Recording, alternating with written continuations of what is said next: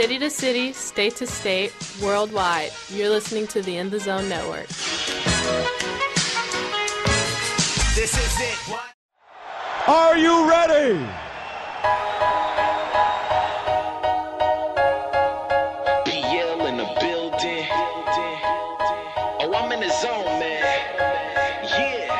Now tell me who can stop me. I'm in the zone. Competition's none in a league of my own.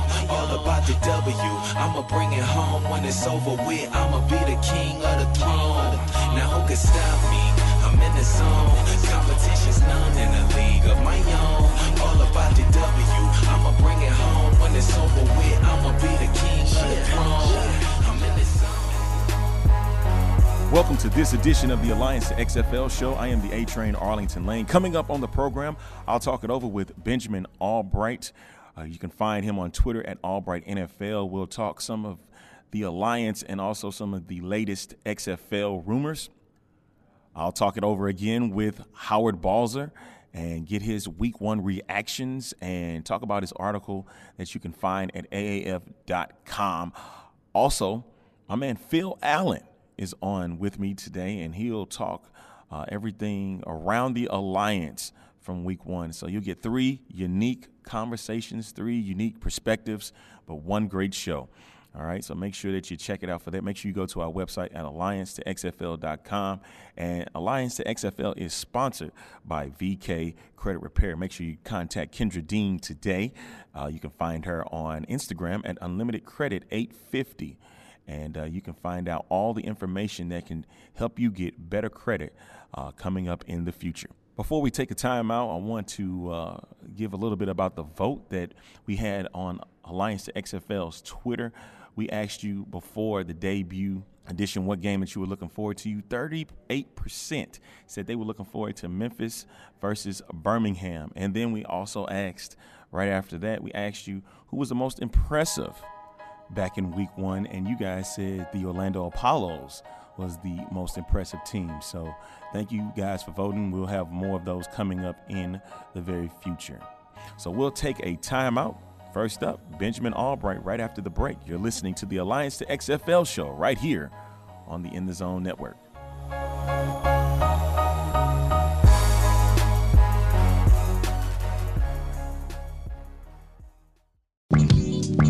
My name is Ronnie, and I have used VK Credit Repair for 30 days. And in 30 days, my credit score has gone up 90 points. Kendra gave me a clear plan of what we needed to do in order to make the improvements on my credit. She did them for me. She came through on every deadline. She gave me instructions on what to do, what not to do. I saw four collections fall off in 30 days. That's what she did for me. My future in regards to business, for my children, and for me looks very promising and bright. And it's a small investment in your time and your money in regards to what it can do for you overall. So I'm just so appreciative of it. And I stand behind her because I've seen magic. I've seen it. I owe all of that to Kendra and VK Credit Repair.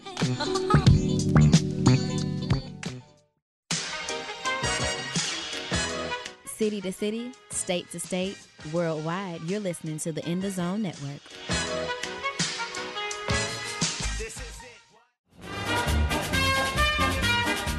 Welcome back to this edition of the Alliance to XFL show, the A Train Arlington Lane. On the line with me right now is uh, he's an NFL writer, but he's also doing some coverage of the Alliance and the XFL. And I'm glad to have with us today uh, from Denver, Denver radio host Benjamin Albright. Benjamin, how are you doing today? Outstanding. How about yourself? I'm doing pretty good. Um, I have been uh, uh, enthralled with your uh, latest tweets. If you don't follow him at Albright NFL, and uh, you've been uh, on point with a lot of the uh, news and updates that's been going on with not just the NFL but also with the XFL as well. Well, yeah, I try to keep uh, try to keep my ear to the ground for all things football and uh, and all that kind of stuff. So, happen to grab a little bit of information, uh, kind of ahead of other people, and maybe uh, maybe able to fill a niche and fill a void that uh, that, that currently is out there. Well, let's get into it right now, Ben. Um, the Alliance just wrapped up week number one. And uh, what were your thoughts on uh, the entire uh, slate of games for the Alliance? Well, I thought it wasn't bad. I thought it was pretty good for a for a brand new league rollout, uh, especially for guys that you know hadn't been practicing together very long. His team's only been together about about 30 days, so I thought the product wasn't uh, uh, wasn't as, as maybe bad as a lot of people thought it was going to be, um, simply because of that. I thought it was. Uh, I thought there were decent games. There were, you know, there were two teams uh, that were that were completely overmatched. Um, offensive line play was down. Quarterback play was down with some of these teams. Uh, the Memphis and Atlanta franchises um, don't have the talent to compete that the other ones do. Uh, the problem with Atlanta is just their coach quit on them. Brad Childress quit on them. Uh, you know, about two three weeks before the start of the season as well. So, you know, that's that's a bad look for him. Uh, but overall, you know, I, I, thought, I thought the quality of play was pretty good. There's some guys in there that are definitely going to uh, get some league futures deals. Mekale McKay, Greg Ward, Luis Perez, um, Ross, Rashad Ross. Um, you know, I mostly looked at the offensive side of the football, and I'll, I'll go back and look at the defense this week. But uh, those names jump out at me right off the bat. Speaking with Ben Albright right now on the Alliance to XFL show right here on the the Zone Network. Ben, you had spoke a bit about the offensive end. Uh, one player in mind that came to uh, in, in my mind was uh, Garrett Gilbert for the Orlando Apollos. Uh, what did you? What was your thoughts on that with that forty to six win uh, against Atlanta? Well, I thought there were three quarterbacks that really played better than anybody, better than the rest of them. That was Wolford um, over there with Arizona. You just mentioned Gilbert, and then Luis Perez out of Birmingham. I, I thought Perez played the best out of all of them. He certainly had the most uh, uh, 20 plus yard throws. He was also the quarterback with the most drops. Uh, he had five balls dropped on him that, if they'd been caught, would have added another 100, 150 yards to his total mm-hmm. uh, for the the day. Uh, I thought Perez was by and large the most impressive. I thought Garrett Gilbert was number two. Uh, Wolford was impressive, but what he was doing was playing a quick three step game. Uh, so what he what he was really kind of doing there wouldn't really translate into the NFL. It was just good to win in that league. Uh, in terms of NFL potential, though, Gilbert and, and Perez are kind of the guys in this league. That's amazing. I mean, because uh, you mentioned Luis Perez, and yeah, I, I, believe he did an excellent job against uh, Memphis, and uh, not only not only him, but uh, also uh, Trent Richardson. You know, Trent Richardson playing in the backfield, he scored two touchdowns. Man, uh, it was a great sight to see. You know, him out there playing again. And what was your thoughts on on Trent Richardson? Well, you know, it's a fun story. Uh, Richardson last took an NFL snap, I believe, four years ago. It's been mm-hmm. a while. Um, Trent still has the vision problems. I saw him miss a couple of wide open holes, uh, but he didn't go down on first contact. He really gave the, the iron what they needed when they were trying to salt that thing away, breaking tackles. His overall rushing average wasn't highly impressive, but they used him inside the 10, so, uh, you know, he was kind of there for goal line carries and stuff as well, and that they kind of salted his average down a little bit. Um, you know, I, I thought overall, um, you know, he looked all right. He's going to have to run with a little more vision, uh, you know, in order to maybe maybe sniff the league again. But that may not be his goal. Um, you know, he signed a, a three-year, quarter million dollar deal, which is consonant with what they do in the league. It's seventy thousand for the first year, eighty thousand for the second year, and a hundred thousand for the third. Uh, and that may be what he's doing. He may just be, you know, he may just be looking at, um, you know, trying to ride out his career in the AAF, in the, the Birmingham Iron there in Alabama, close to home, and uh, and that be that. Do you really think there's no chance that he will get back into the NFL? I don't know. It's so tough, especially for an aging running back like that who's not dominating. I mean, he wasn't dominating. He did break tackles and uh, didn't go down on first contact, but in the end, he, he was still averaging less than three a carry in a you know in a minor league. That's you know that's that's kind of going to be something that gives people pause. I, he may get a cup of coffee, he may get a training camp invite, a chance to prove himself. I I wouldn't be surprised if he did, uh, but I wouldn't be surprised if he didn't either. Talking with Ben Albright right now on the Alliance to XFL show. Uh, ben, um, I think the biggest surprise that I caught from uh, week one, you know, you had the names of Josh Johnson and you also had the names of Trevor Knight, but those guys weren't starting in those week one games. Is that something that we have to be concerned about, or is that just, you know, they're just dealing with the uh, same issues like what they have in, uh, in the NFL where they have to compete for that starting job? Well, Josh Johnson got out of his contract because he went to the Washington Redskins, um, and so that's that's the reason he's not playing. He doesn't have a contract at the league. He, he chose the NFL, and you know I, I, everybody gets that. Um, uh, with regard to Trevor Knight, he was beaten out by John Wolford. Uh, Wolford uh, and Wolford put on a show. Um. You know, to be honest, he ran that Arizona offense pretty well. Um, I, I wouldn't say that that was a concern unless you Trevor Knight. That's probably concerning, but uh, you know, Knight played receiver in the NFL. I, I assume that you know he has the ability and the versatility to do both in the AAF. And if I were him, that's probably what I would do. Let's go over to the XFL, and um, you were uh, the one that had dropped the news about Bob Stoops that was heading over to Dallas, and nobody didn't believe you uh, at the moment. But uh, what was your thoughts on uh, Bob Stoops going over to the XFL? Yeah, we, we had that a few weeks early. Um, you know, I thought I thought it was a good move for the XFL. I think that the main problem the XFL is going to have um, is is that they need a, they have a credibility issue. Um, they need people to believe that they are a serious football league instead of a kind of a carnival of football like they were last time. Mm-hmm. And so that's that's what the XFL's problem is. It's a perception problem. And you know they, they have more money than the AAF, uh, significantly more, almost five to one, uh, in terms of, of capital to work with. So mm-hmm. um, you know I think that I think that what they have to do is what they've been doing: hire Oliver Luck to be the face of the league. That lends you some gravitas. Bring in coaches like Bob Stoops that are serious coaches. Don't don't bring in these retreads like, you know, the AAF has a couple of them that uh, that kind of aren't serious. You know, I mean, Mike Martz, get out of here. That's that's past its expiration date.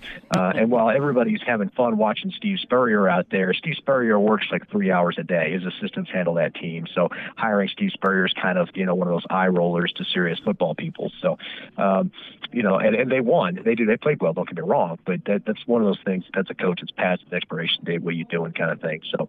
Um, you know, that's what's going to have to do. They're going to have to hire guys that are serious football coaches. And while they've hired Bob Stoops, and I don't know if you guys are aware, but they are going to be hiring Pep Hamilton as well for the Washington D.C. job. Mm-hmm. Uh, Jim Haslett is currently in interviews right now. I think he's probably going to get the St. Louis job. That's not 100% yet, but um, that you know, so that gives you some some gravitas. That gives you some serious football people that um, right. that are serious football minds, and it gives you that credibility that you're looking for. That you're not just a uh, you know just a spectacle. That you're a football league. It's it's funny that you mentioned the uh, St. Louis team because that's you know where where we are based out of, and um, the Jim Haslett to St. Louis thing that would actually be pretty good for uh, St. Louis. Uh, they don't have to deal with Jeff Fisher. They don't have to deal with Mike Martz, even though Mike Martz would have been great for St. Louis. But you you know you have a defensive guy with Jim Haslett. You know what would also what would that bring to the table? You know if you bring in a guy like Jim Haslett. Well, you've got years of football experience, a serious football mind, a defensive presence that's that's very good. Um, you don't want Martz. Martz was a guy who alienated everybody he worked with and ultimately got run out of town. Jeff Fisher definitely will not be involved in the XFL. He's involved in the AAF um, as a senior content strategy director. Incidentally, it was kind of his idea, um, or partially his idea, to have the microphone and camera on the Sky Judge there on challenge plays for hmm. transparency. So while everybody likes to, um, you know, make fun of Jeff Fisher as a coach. Jeff Fisher as a football innovator might be something people get behind. We'll see. Um, now, you know, but Jim Jim Haslett brings a lot to the table. Uh, the main thing, like I said, is that credibility, that football credibility. People will play for Jim. You know, there are no Jims out there to play football and not not have a bunch of nonsense. This isn't, uh, you know, this isn't the sideshow. You know, where where Jim's out here just trying to pander to media and you know all that kind of stuff. So um, you know, you get a serious football mind and a defensive identity, and I think that you know, for a start for a football team starting out, that's important. You got you really do have to have an identity. Uh, you can you can evolve from that identity, but you need to have something that you hang your hat on to start with. And you know, with Jim, you're, you're going to have solid defense. Talking with Ben Albright right here on the Alliance XFL show here on the In the Zone Network. Uh, ben, I want to see how you think about this one. Um, a lot of people have been talking about that the XFL and the Alliance need to merge. Do you believe that this need to happen, or you think they just need to remain as separate entities? Well, they're going to remain separate entities, and they are not going to merge. Um, that's not going to be a thing that happens. And honestly, they're going to compete with each other. Um, the NFL does not have um, any any direct involvement in either of these leagues but they don't view the AAF as a competitor. They view it as a feeder league, where the XFL they do view as a competitor. So I would suggest what would happen is if the AAF runs into financial issues, the NFL would buy a stake of it uh, and keep them afloat. Um, the XFL is going to have to succeed on its own. The AAF has a lot of football connections, a lot of football family kind of people. Um, you know, Hines Ward, Troy Polamalu, Jared Allen, uh, Kurt Warner all have a stake in the league. Um, you know, there's a lot of NFL guys that have stakes in that the Charlie Ebersol, Dick Ebersol's son, is, is, is running it. Uh, so it's kind of a football family thing. And so, you know, the XFL is Vince McMahon. Now, has he brought football people in? Absolutely. but uh, at the same time, they're doing things a little differently. Um, the good news for the XFL is they've got an extra year to look at the shortcomings in the AAF rollout and correct those. The bad news is they've, uh, you know, these these other leagues have a, a jump on market share. Um, the XFL is going to get curious eyeballs in the beginning, just like the AAF did. Mm-hmm. Uh, the question is whether or not they're able to keep them, um, and that's the question with the AAF right now. They of course did a 2.1 uh, overnight television rating on Saturday, which actually beat out um, the Houston uh, Rockets and uh, OKC Thunder game airing opposite them on ABC. So, you know, there's definitely interest in these leagues. The question is, is the staying power, and that's something that remains to be seen. Exactly. Uh, I, I, I, really do see that it was a shock to kind of actually see that that uh, the ratings were actually above the NBA's. And the thing is, now we're going into week two and th- everything's moved to cable now. Will we still get the same interest, or is just going to be like a big drop off uh, of sorts, you know, going into it? Well, there's definitely going to be a drop. There's a drop in everything week two, whether it's a new television show, anything. There's always a drop week one to week two in anything on television.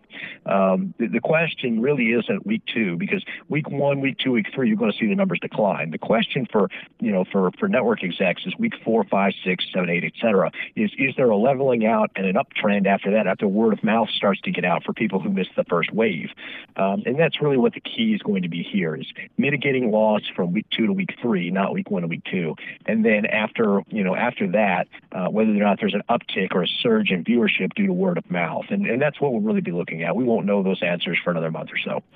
Well, Ben, I want to thank you so much for coming on board. Tell our listeners where they can find you on social media if they don't know already. Uh, yeah, you can uh, you can unfollow me at Albright NFL. I said unfollow. Is that right? well, uh, Ben, I want to thank you so much for coming on board. Hey, uh, last I checked, you're still owed five hundred dollars, correct? well, my my charity is yes. I believe you're referring to Zenny Abraham, and and yes, uh, my charity is still owed five hundred dollars two years later after he made a made a wager with me on relocation and, and blatantly lost, and then uh, blocked me on social media and refused to pay. And there's video of it. There's uh, remaining. It says yes. it says it. So that way, for those that don't believe me, you can actually go and find it on YouTube. Okay. So Ben, thank you so much for coming on board, man. We'll definitely have to bring you back on, and, and next time I'll make make sure I won't be late and everything will be in order. Oh, we're all good, man. Take care. that has been Albright. Catch him on Albright NFL and on Twitter, and definitely you can catch him on the radio in Denver. Uh, that's 1340, correct? Yes, sir. All right. Make sure that you catch him there, all right? More Alliance to XFL right after this. Stay tuned.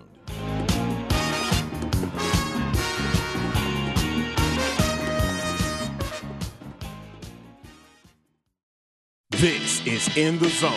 They all want to know who, what's causing all this. In St. Louis, the talk of the NFL, or talk of professional football, is alive and well again. Now you got you got Benjamin Albright and, and Albert Breer on the air in St. Louis radio talking about the possibility of football coming to St. Louis. But why is this happening? You know why? Because Derek King sparked the conversation. On the In the Zone Network. City to city, state to state, worldwide, you are listening to the In the Zone Network.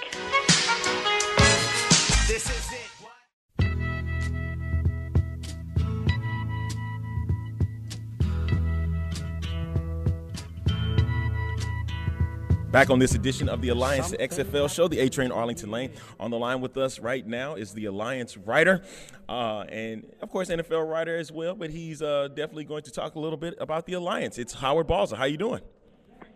Arlington, I'm doing great, man. How you doing? I'm doing pretty good, pretty good. I'm definitely excited about what I saw in Week One. So, uh, give us your take on what you saw in Week One. Yeah, I think it was a, a very, very positive and saw um, you know three three of the games. Of course, two were on at the same time on Saturday night, so could only see one. But I thought you know the the thing about it was the, the games moved along, uh, the tempo uh, was good, and you know one of the things the league is, is wanted to is wanting to do is you know keep games around two and a half hours and consider that mission accomplished. Uh, the longest game was two hours and 40 minutes, and that was Arizona on Sunday night. The others were right around 230, 233. And so I thought that that was a positive. You know, the tempo without the kickoffs and 35 second clock between plays uh, kept things moving, and I think that's that's what people like you know like to see. And you know, one thing is, you know, my wife is is a pretty big sports fan, and she loves football. Mm-hmm. And so as I'm sitting there camped in front of my TV, I'll admit she wasn't she didn't sit there and watch games from start to finish. Uh-huh. But when she would come in, she'd say, you know, if you don't you don't know the names of who these guys are, you you you'd walk in, you'd see the the production and all that, and you say, man, this looks like an NFL game. And so mm-hmm. I'm not going to sit here and say that the talent level is as high as the NFL, but when you have you know two competitive teams playing, that's that's all you're really looking for. So and the and the rule some of the rules innovations uh, were good. You know, were good to see, uh, especially when they had some replay reviews and they took a camera into the replay booth and you could uh, watch and hear the replay official what was going through his mind as he was reviewing the play and then communicating it to the referee on the field. So I think, uh, like I said, I think there was there was a lot of positives. Uh, certainly, you know, from a football standpoint, uh, some of the quarterbacks struggled, uh, some of the offensive lines struggled, but I think that's to be expected. You know, the one reality, Arlington, is there's a lot of offensive lines in the NFL uh, that struggle. Right. And, right. and right. and that's you know, and that's with teams that have OTAs and they have a longer training camp and all those things. I mean, this this is a league where all these teams were put together and no one played together before. They were in training camp for about three and a half weeks, learning each other, learning systems, learning how to play together. And when you consider that, a lot of these guys haven't played football in a long time. So when you consider all that, I think that uh, the quality uh, was was was pretty, was pretty darn good. And you'd have to expect as these teams are playing together and the season goes on, it's only going to get better. Howard Balzer joining me right now on the Alliance to XFL show, talking a bit about the Week One fallout. One of the big moments that I remember from Week One was uh, Shaan Washington of the San Antonio Commanders and the big hit that he put on San Diego's Mike Bercovici. I mean, it was it was one of the most clean hits I've ever seen, and, and no flags was thrown. And I think that was the biggest thrill that I remember seeing from, uh, of course, on Saturday night. Yeah, and, and the thing about it, and I saw a lot of people commenting on Twitter saying that if that play had happened in an NFL game, there might have been a flag because it looked worse, and it was a it was a hell of a hit. But it the first the first time through, you're thinking, oh, he must have hit him in the head, especially with the way his helmet uh, came flying off. And so, and, and and the thing with the NFL is the officials there since they put the, the strong emphasis on defenseless players and safety and all that, they've told the officials when when there's a close play, err on the side of the penalty, err on the side of safety. And that's why I've said all along some of these plays should be reviewed because you're by doing it that way, you're accepting the fact that some of them are going to be incorrect.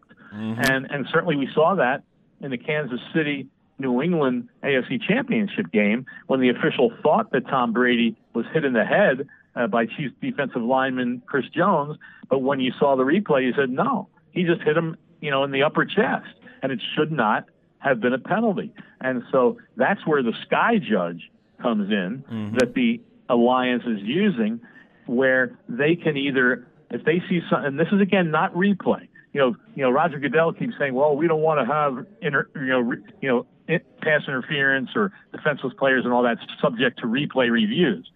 Which, first of all, I don't understand why you wouldn't, because it's not going to slow the game down because teams are still going to have the same number of challenges. Right. But given that comment, what has been suggested by Dan Rooney, former owner of the Steelers, and Mike Pereira, who, of course, was in the NFL as a supervisor of officials, is on Fox with uh, Dean Blandino. Both of those guys are consulting with and working with the alliance on their rules. And he is one that believes that the Sky Judge should be a part of the officiating crew in the NFL to where if a play occurs and you see it immediately on replay and see right away that it was either a wrong call or there should have been a penalty, they can buzz down and tell the referee, here's what you need to do.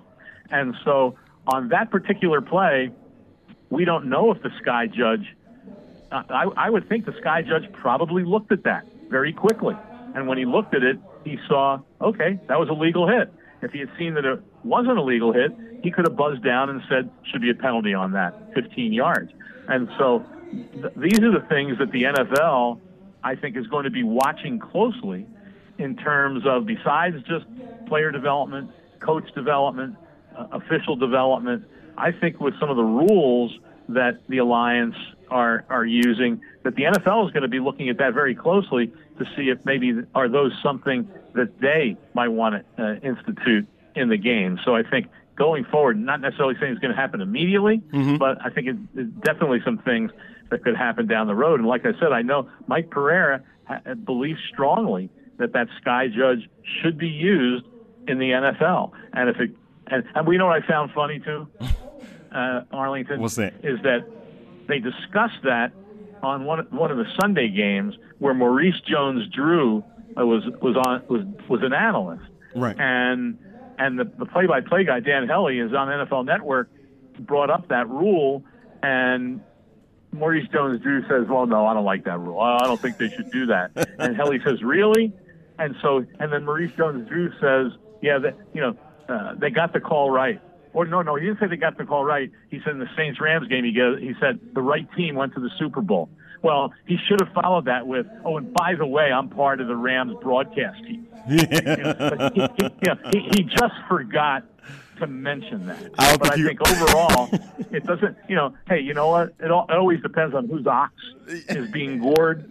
But the bottom line is, uh, MJD, is that if you had the sky judge, they might have all, also corrected that play where uh, Jared Goff had his, his face mask pulled, and they didn't and they didn't call a penalty. So bottom line is, if you can get more calls right and not necessarily slow the game down, then I think that's a positive. And it's good that the alliance is doing this, and I'm going to be very curious if down the road the NFL starts doing it also. Talking with Howard Balzer right now on the Alliance to XFL show, pretty much giving a week one fallout of everything that was seen. Uh, who was your most impressive team over the past week? I, I would say no, I didn't see the Orlando game, um, but you know saw the score and saw what happened there. And really, the, the teams that looked the most impressive were the ones. You know, there was a lot of pretty good defense played for the most part. Uh, there wasn't a lot of successful running the football. And I think that could have had something to do with uh, some of the offensive lines. But the teams that were most impressive, Arlington, were the ones that got the best quarterback play. And Orlando, with Garrett Gilbert, who, by the way, was a Rams draft pick uh, several years ago, had a real solid game uh, for Orlando, and uh, they put 40 on the board. Arizona, and it was interesting because when I was at training camp, I was at Arizona practice one day. It was about two weeks into camp, and Phil Savage, the Arizona, and everyone thought this kid Trevor Knight was going to be the quarterback for the Hot Shots. He was their first pick, the first round pick in the uh, in the quarterback protect draft, and then they picked John Wolford in the second round, and he's undersized. He's listed as six one, but he's really closer to six foot. And Phil Savage said to me at practice, he said, "Keep your eye on Wolford. This kid can play." Well, he started for Arizona and was was was pretty amazing. He passed for 275 yards, four touchdowns, no interceptions, ran for 25 yards, and just seemed to have a lot of confidence and moxie. And he really got it going in the second half, and his confidence just seemed to build all game long. And he has a real pretty good receiver in Rashad Ross.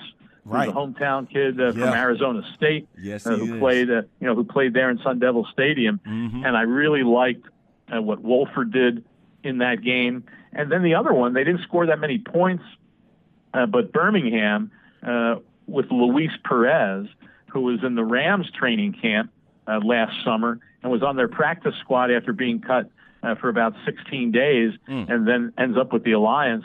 He played very well also uh, for Birmingham, and so uh, those and and and while they only scored 15, he he hit some big plays in that of 30 yards or longer on three drives that led to two field goals and a touchdown. So I thought those teams uh, were pretty impressive. And so, like I said, that's going to be key for this league.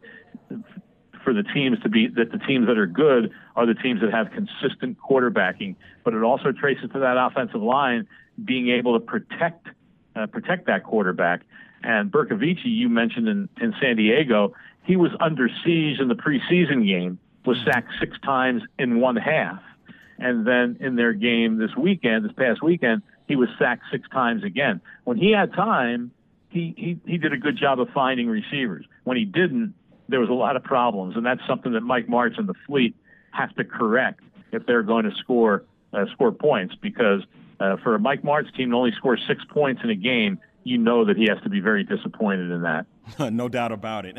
That is something that you don't normally see in a Mike Martz offense. As we're talking with Howard Balzer here on the Alliance to XFL show. Uh, last thing before you head out, Howard, is um, let's talk about week two. We got the matchups already uh, that you have already put out on the website at AAF.com. What game are you looking forward to seeing in this week's battle?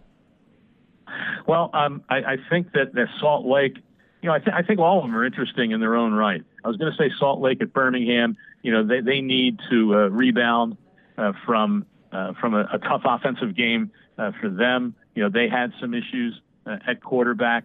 Um, we just talked about uh, Birmingham. You know, Orlando, I think at San Antonio is is going to be maybe the game of the week on Sunday afternoon on CBS Sports Network. You know, both teams won their openers. They're the two. You know, they're both one and zero.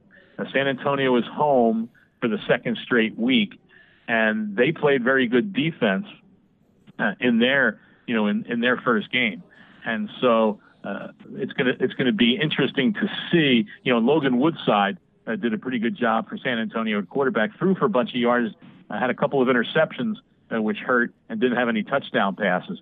But that should be a pretty good matchup there and very telling uh, for two teams that might be two of the better teams uh, in in the league. And then, you know, Atlanta had some real struggles uh, in its game, and they're on the road uh, for the second straight week. Uh, San Diego, as we just talked about with the Fleet, their 1st mm-hmm. home game, and that that's going to be key there for one of those teams not to fall uh, to 0 and 2. So, you know, I, I think Arlington, when you only have four games each week, you can point to each one and say, hey, you know, those are you know those are pretty good matchups. Yeah. And Memphis uh, Saturday night will have its home opener in the Liberty Bowl against that Arizona team, which a lot of people in the league think might be uh, the best team. And and even though the Express uh, lost uh, in their opener, the big part was Christian Hackenberg did not play well in his debut, but they played really good defense. And mm-hmm. so if they can get some offense going against that Arizona team, then you know, you know that that that could make that you know a pretty good game. And we'll see if they can do a good job on defense against Wolford and his cast of uh, you know cast of offensive players uh, with Arizona. So, like I said, when you have only four games, you can look at each of them and say, "Hey, those are pretty interesting matchups." Yeah, and uh, you spoke about the uh, the Arizona Memphis game. I, I kind of see that at least from uh, from what happened last week. I see that as a one sided affair. But like you said, Memphis did play well on uh, defense, despite the fact they didn't score anything on the offensive end. And I think that, like you said, the game of the week, Orlando, San Antonio, you got a good offense against a great defense. That could be interesting to see how both those teams, you know, play out. Somebody's going to have to drop and uh, take a loss here, but it's definitely going to be something worthy watching uh, coming up this weekend. Yeah, and I, and I'm curious if Hackenberg can rebound from a tough outing. And he played better in the second half than the first. It still wasn't overly strong, but you know, a lot of things is developing a rhythm, as we know in football on offense. And and Hackenberg, here, here's a here's a really weird little uh, tidbit, is that he did not even play. I'm fairly certain on this. He did not even play in a preseason game uh, for the Jets mm-hmm. um, last summer, and it was almost as if they didn't want to take a chance on him getting hurt and having to keep him on injury reserve. The wild thing is that John Wolford, who we talked about earlier, the Arizona quarterback, right. was in the Jets mini uh, their rookie mini camp after the draft uh, last year. Was not signed.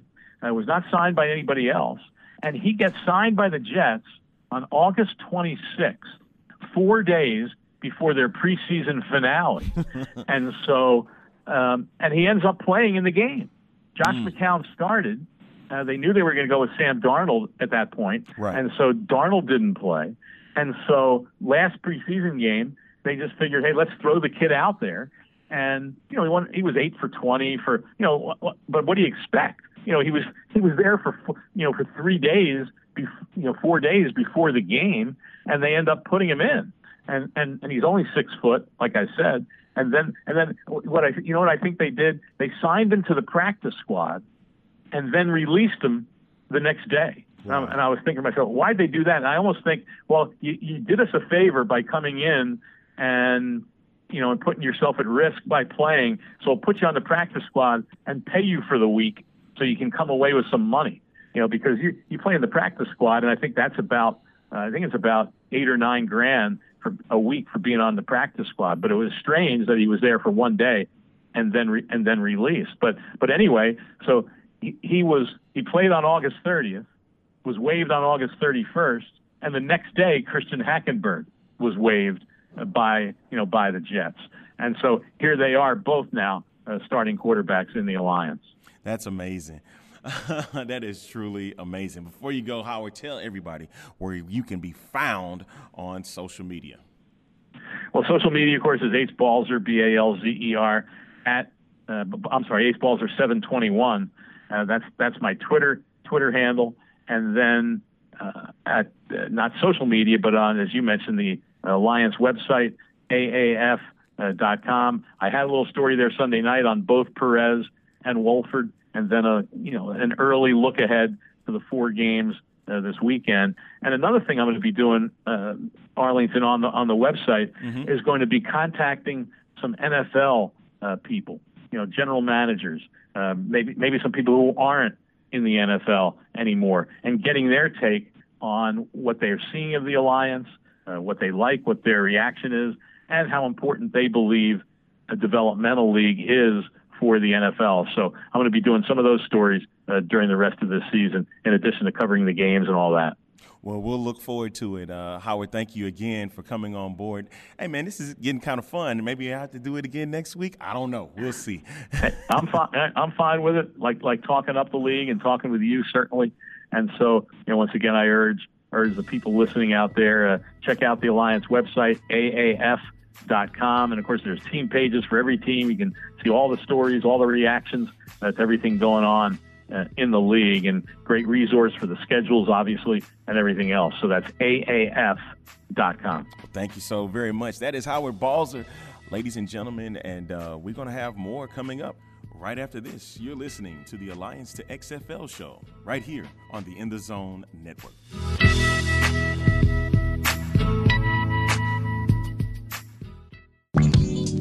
My name is Ronnie, and I have used VK Credit Repair for 30 days. And in 30 days, my credit score has gone up 90 points.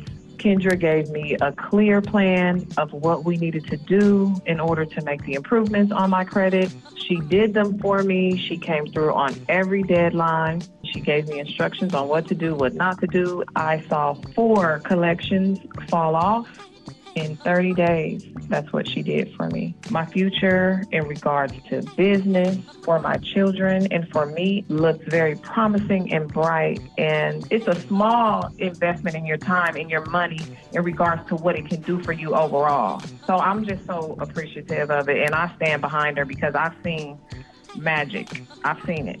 I owe all of that to Kendra and VK Credit Repair.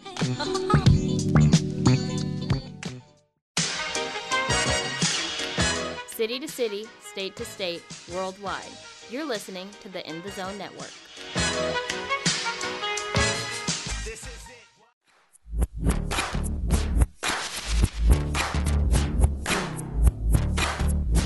Welcome back to this edition of the Alliance XFL show. I am the A Train Arlington Lane. On the line with me right now is a good friend of mine, and he's uh, covering the Alliance for the Alliance to XFL.com, which you can find at the Alliance to XFL.com.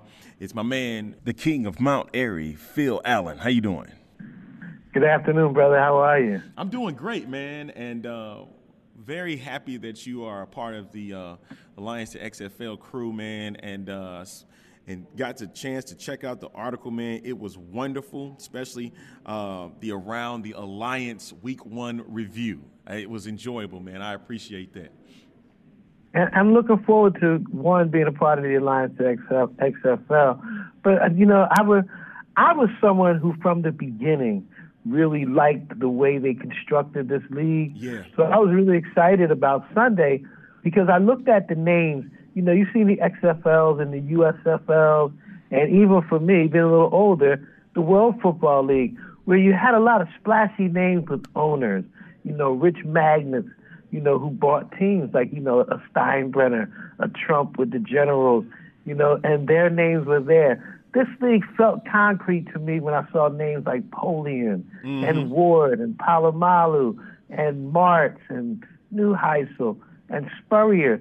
These were folks that, are, you know, they weren't, they're not to play. When it comes to the game of football, they're not to play. So one of the things I liked and was excited about looking forward to this weekend, the past weekend, was the fact that the league had been built on a foundation of football, not glitz glamour, not you know you didn't see a cheerleader there you didn't see fireworks you you know it, it was about the game so that's what i was excited about and i kind of think they paid off in week one Let's break down a bit about the games that you had seen in week one. Let's first go over to um, the inaugural game, which uh, about three fourths of the country got a chance to watch, and that was San Antonio versus San Diego. What was your thoughts on that game?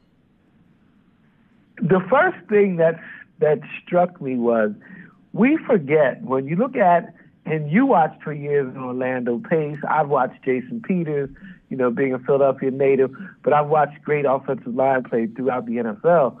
And you watched in the 90s, in the mid 80s, early 90s, when that left tackle became the highest paid player outside of the quarterback. The first thing I thought on Sunday was now we know why. Because it is so much easier to find quick mobile edge rushers Yeah.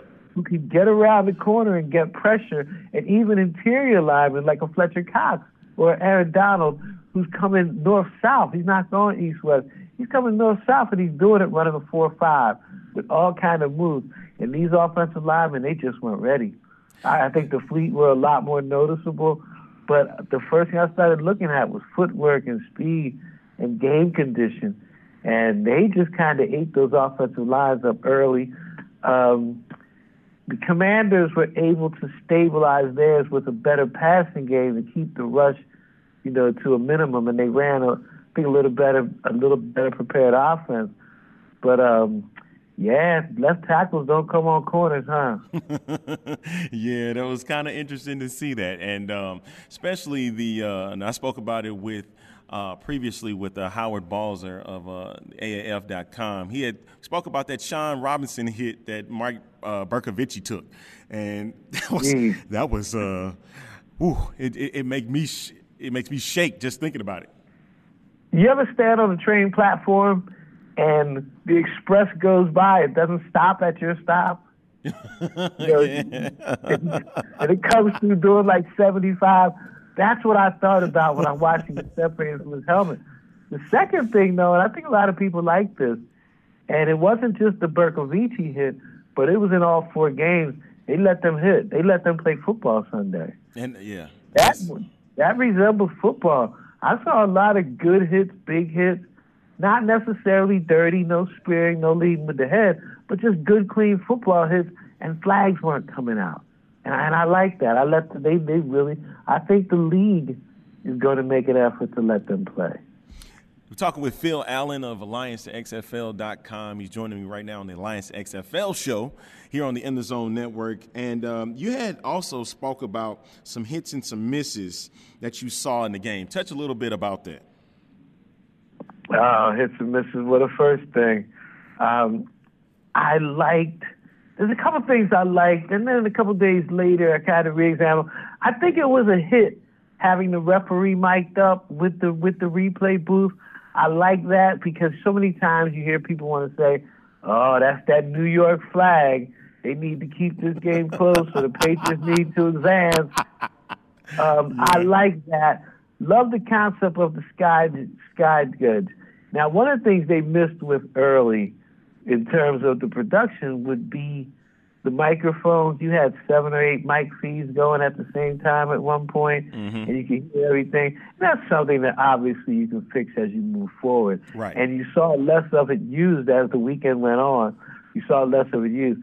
But in that game, one of the things I did like, one of the things that I did see, was that they. I think they did an amazing job putting together a a sellable product, a, a presentable product in that short period of time. What was it, 31 days Yeah.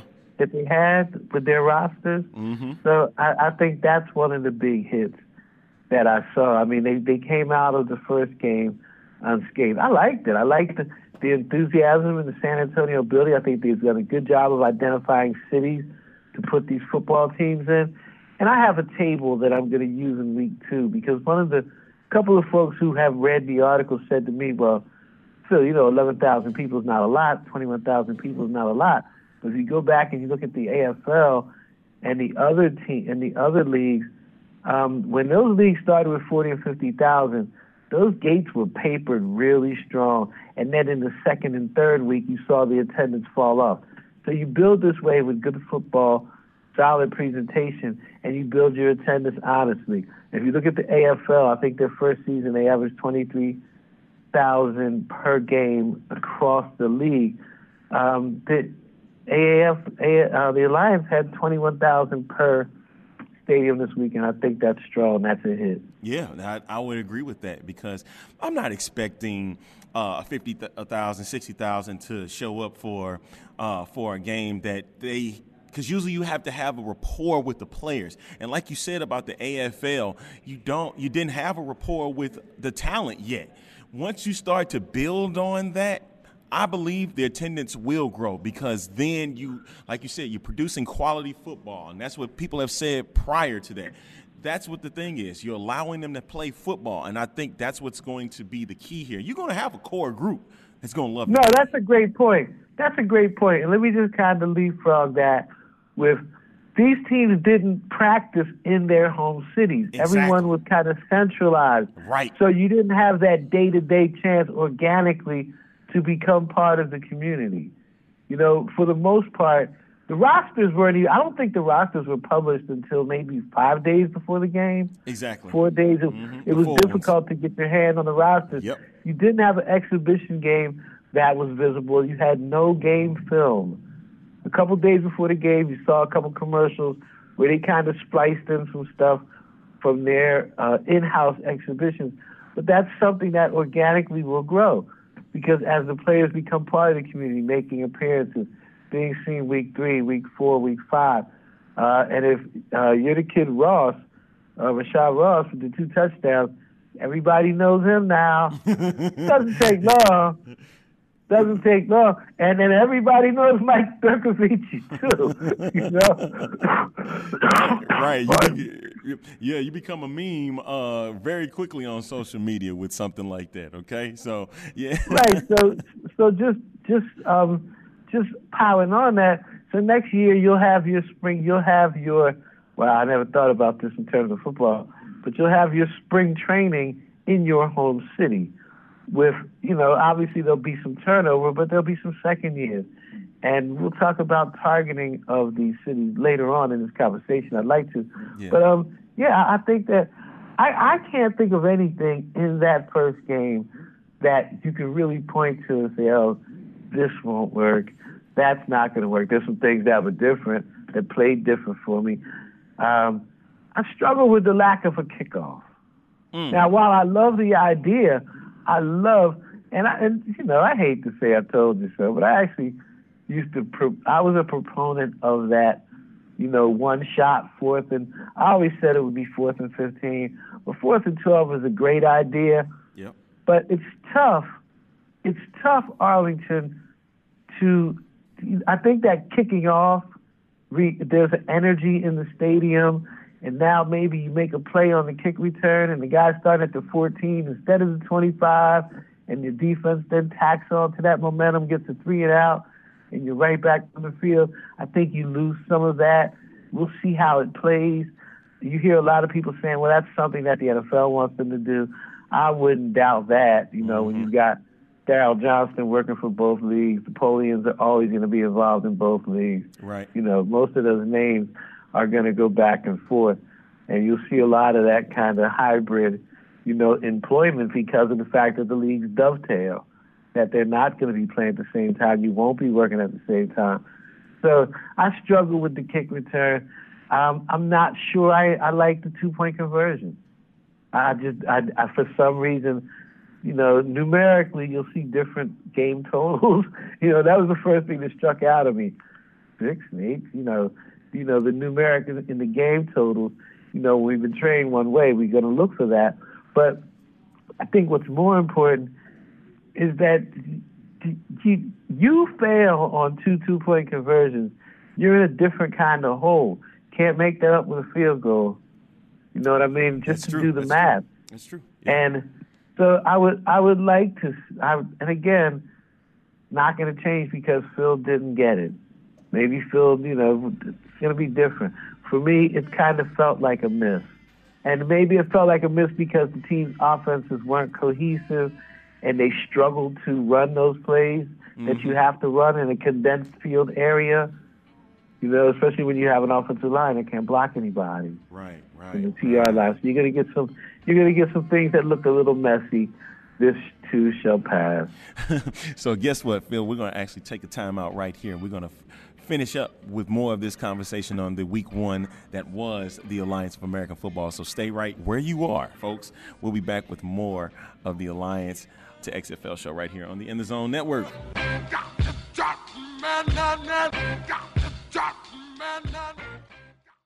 This is In the Zone. corn, cardboard, ass splinters, more corn, blossom. Whoa! Whoa! Yeah! Things Fred Rogan would say. Hurry, hurry.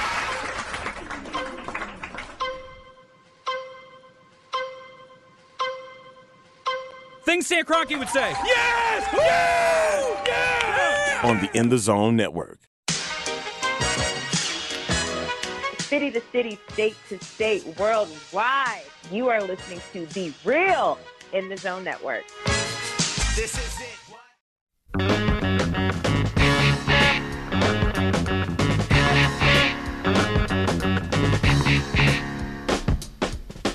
Back on this edition of the Alliance XFL show, the A Train Arlington Lane. On the line with me right now is my guy from the Alliance to XFL.com, Phil Allen. And Phil, we were talking a bit about uh, week one, uh, especially with the first game, the inaugural game that we saw was uh, San Antonio and uh, uh, the San Diego Fleet. Let's move forward. We're going to go over to, you had mentioned in the first segment about Arizona, but I'm going to hold on that. I want to talk a bit about Steve Spurrier's guys with the Orlando Apollos and the Atlanta Legends. And I get it, it was a one sided affair. But one thing I saw that was great was the Florida special that was put out, or Orlando special, whatever you want to call it, from uh, the Apollos. What were your thoughts? I thought that was called the Philly special. The silly special? Is that what you said? I mean, that's where it came from. It came directly out of the Philadelphia Eagles playbook. That that's the touchdown they ran on fourth and inches against the Patriots in the Super Bowl, wasn't it? Right. Yep.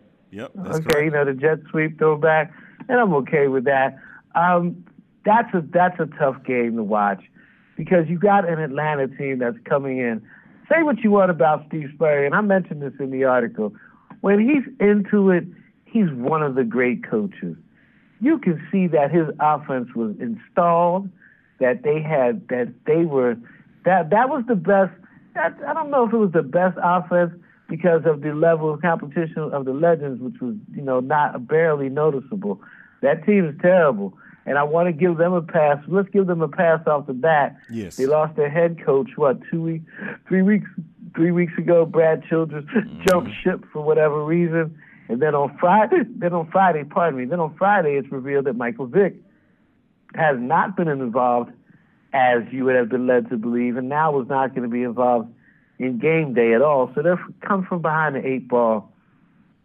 It looked like Orlando had better done a better job of acquiring talent, uh, putting that talent together, They were prepared. Steve Spurrier is on the sideline with a play chart with about 400 plays in it. players, no, I, I, I looked at it. I was trying to count at one point. Yeah, there's a lot Um, though. It's a lot. It's always been a Yeah, he had a lot, and and he had. It's a big playbook, but it looked like it was working well. His quarterback was very good. I mean, they were very good. Throw in a couple takeaways, and now you're playing. You know, you're playing downhill, and that's what the Apollos did in the second half. Forty to six is not as disparate as that score could have been. It could have been sixty to six. it could have been. It could have been really nasty. Well, let's move over uh, to Now the, hold on, hold on. Let- One thing I want to wrap. I, I think this is important. Okay. Um, again, another fertile ground for football in that Orlando franchise. This is a young city with a lot of, you know, you've got Disney and Universal and all these resorts. Yep. So you've got a, a really young base there to turn into football fans. They've been very successful with Orlando FC in, uh, in uh, Major League Soccer this year. Highly successful. That game sounded like a party. And I think It really did. And, and one person that I can I can honestly say that has done an excellent job with that, uh, along with the staff, is the team president Michael Waddell. Michael Waddell has been all over the the all over the uh, internet with. Uh, the bounce house is what they named the stadium. Um, the marketing that has done behind it. I mean, he's been all over it. He has done whatever. He's like, I'm doing whatever it takes for not only to give an experience, but also to help bring a championship home to Orlando. And he's done that. So I commend him. and you could feel that. You could feel that coming through the game. You could feel the enthusiasm. You could feel the energy in the building. They've done, and again, I haven't been on ground zero to see what's been done marketing wise in each city, but again, you, know, you nailed it. It was apparent that this team had been, you know, pumped up and projected and like, let's get at this. And then when you get ahead and you're winning, it's just a great way to start. And that again, that's how you build a league that that is sustainable. And everybody says, well, you know, if it's a developmental league and you've got fixed costs, because you've got 42 men, seventy-five thousand dollars apiece, you, your max roster is three million dollars, and that's a great base that you can even out with sponsorships and TV and not worry about tickets breaking you. But no one wants to play football in front of 6,000 people. No one wants to play football in front of 2,500 people. Doesn't make for great TV presentation. I expect them to be one of the linchpins of the league, at least in that area. I think that, you know, them and along with the next game, I think you're going to get to Arizona. I think they clearly showed that they're in the league. Talking with Phil Allen right now on the Alliance to XFL show. And uh, I want to move over to, I think, in, in my opinion, it was one of my favorite games to watch, and that was uh, Birmingham versus Memphis. And not because of the score. I'm not going to say that. I was going. I'm, I'm pretty much going to talk about Birmingham's play, especially behind Luis Perez and Trent Richardson's two touchdowns. You know, that was something that I enjoyed thoroughly throughout that game. Um, and, and I did also. Although it would have been nice to see Memphis be more competitive, they did compete. Their defense kept them in that game for three quarters. It kept Trent Richardson from getting started earlier. He did get his legs under him, you know, third quarter, fourth quarter. And here's a point I want to add that really was illuminated in that game more than some others, um, maybe Atlanta to some extent. But with the pace of the game 30 seconds, 30 seconds, 30 seconds, 30 seconds you know, the ball's being snapped more. If you can't get off the field, you can get winded quick. And if you do get off the field and now you get a three and out, you're right back out there. And eventually you saw the Birmingham defense kind of bend and allow, and that's what allowed um, Trent Richardson to score those two touchdowns. And let's not forget, he had the two point conversion. But early on, they did a really good job with him. You know, they, they held him to, I, I guess, the first half. I don't think he had more than 18 or 20 yards, about 2.3 a carry, 2.2 and a half a carry. I think they did a good job. I'm rooting for Trent Richardson. A lot of people like to, you know, disparage him and, you know, say that he's been an NFL failure. I love second chances, and I'd love to see him bounce back in a big way. And if he doesn't ever get back to the NFL, play four or five good years, three, four years in the league, it does. The NFL doesn't have to be the end all for every player in that league. That's not possible. Mm-hmm. It's right. It's not possible. Right. And as the league grows, you're going to need some of those teams to have 15 or 20 players hold over, especially when you only have 53 man roster and only 42 of them are going to be active every Sunday. Some continuity would be important. I'd like to see Trent Richardson. You mentioned Luis Perez. I, I didn't not really familiar with him, familiar with his numbers. Probably seen him play four times in my life, maybe twice. Um, very good, poised, strong. Made some real. I, I thought that he made really good reads, and didn't have. While he maybe didn't have the greatest core receivers, he threw them receivers over open a couple times. Mm-hmm. Never, never looked, never looked to be in a hurry, and um, that's a solid team. That's a solid team. Good job by uh, Coach Tim Lewis. That's a solid football team. weren't as glitzy and glamorous as some of the other teams that won, but um, you know they were they're solid. As we're talking with Phil Allen right here on the Alliance to XFL show, uh, got to talk about the last group, you know, of week one, and that was the Arizona Hotshots against the Salt Lake Stallions.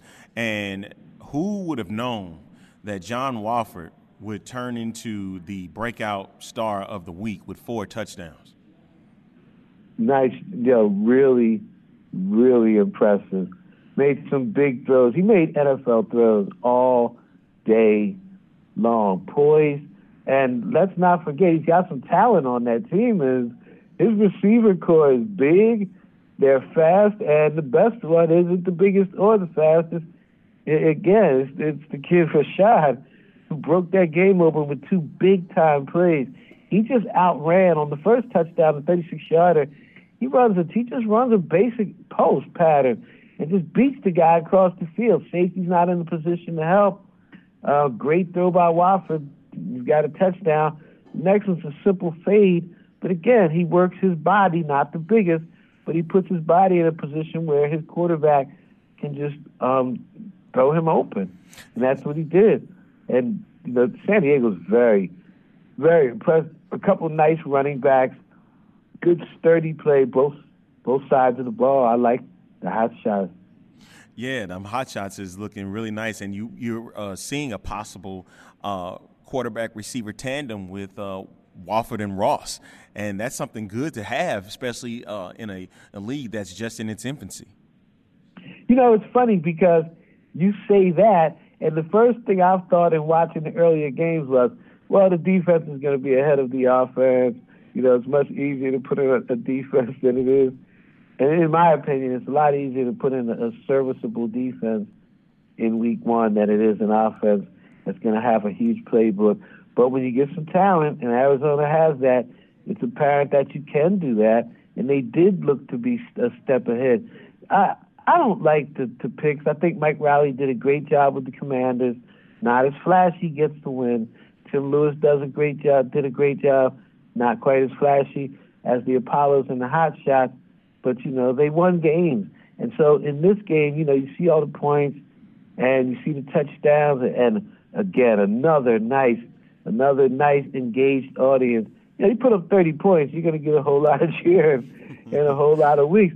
But one of the things that struck me watching the Arizona game play, eh, as because I'm a, I'm a, I'm a, I'm, I'm watching the bleachers and I'm watching the crowd and I'm listening, and I see a lot of Hot Shots jerseys in that crowd, Hot Shots hoodies, hats, scarves you know, lots of paraphernalia, lots of kids having fun.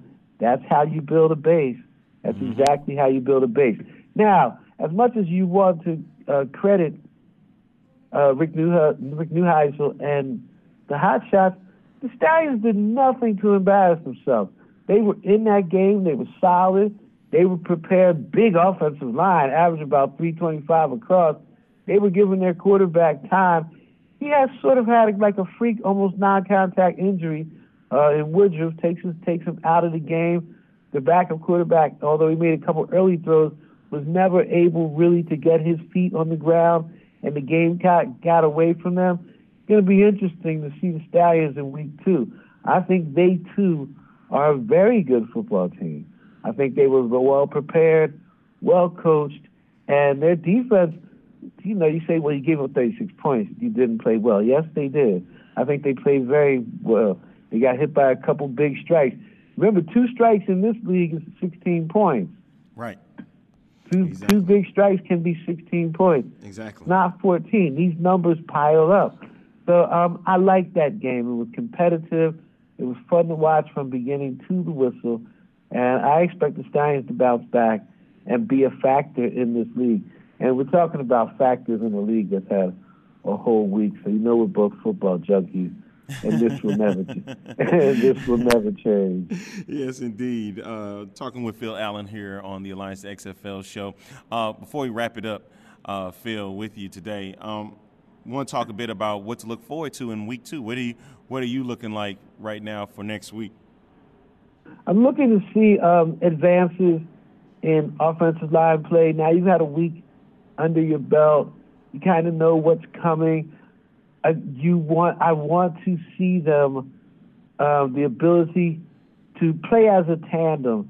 To you know, you saw a lot of just totally misreads, uh, blocking reads, line calls, like the one that allowed Shaan Washington to, um, you know, pretty much dismember the uh, San Diego quarterback Mike Bercovici. Yeah. But I I look to see that. I look to see um, just uh, ball control. Ball control is going to be so huge in this league, and it's going to be important that you that you stay on the field. You can't, you know, with the pace of the play.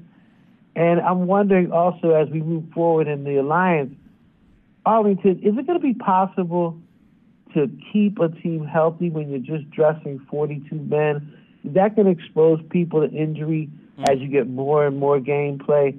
Um, 53 man rosters get thin.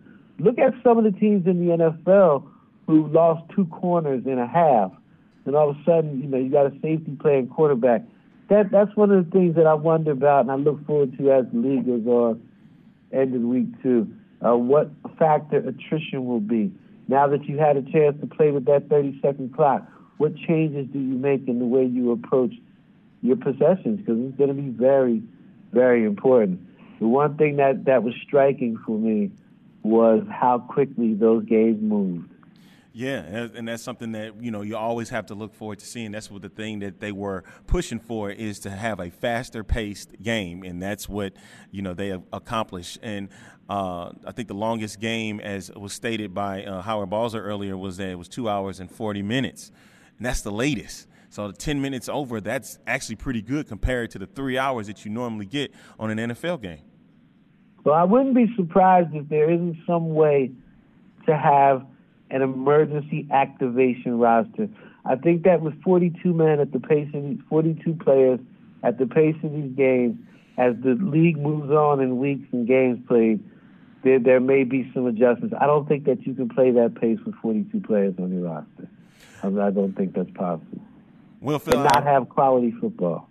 Well, Phil, I appreciate you coming on board, man, and coming doing this for us today. And uh, where can they find you uh, on the internets? Oh, you can find me at Mount Airy Phil. There's going to be adjustment in that Twitter to reflect our presence here at Alliance to XXXFL. I might just turn into Alliance to XFL fanboy number one. Yeah. Who knows? I, I'm hyped. I'm not in this because I'm some football expert. I'm in it because I'm a fan. I've been a fan for 40 years of professional football. As I said before, this will never change. So look forward to my next article. Read it. Put your comments on it. I have all my updated social media information. We'll go back and forth. We'll engage. There's nothing more fun than a disagreement about professional sports, football especially. Thanks, A Train. Look forward to next week, baby. Yes, sir. I can't wait myself, man. That is Phil Allen joining us on the Alex, uh, excuse me, on the Alliance to XFL show. And that'll wrap things up for this edition of the Alliance to XFL show. Make sure that you go and check us out at alliance to XFL.com, and you can check out the show through the In the Zone network. It's the A Train Arlington Lane signing off. We'll catch you next time for another edition of the Alliance to XFL.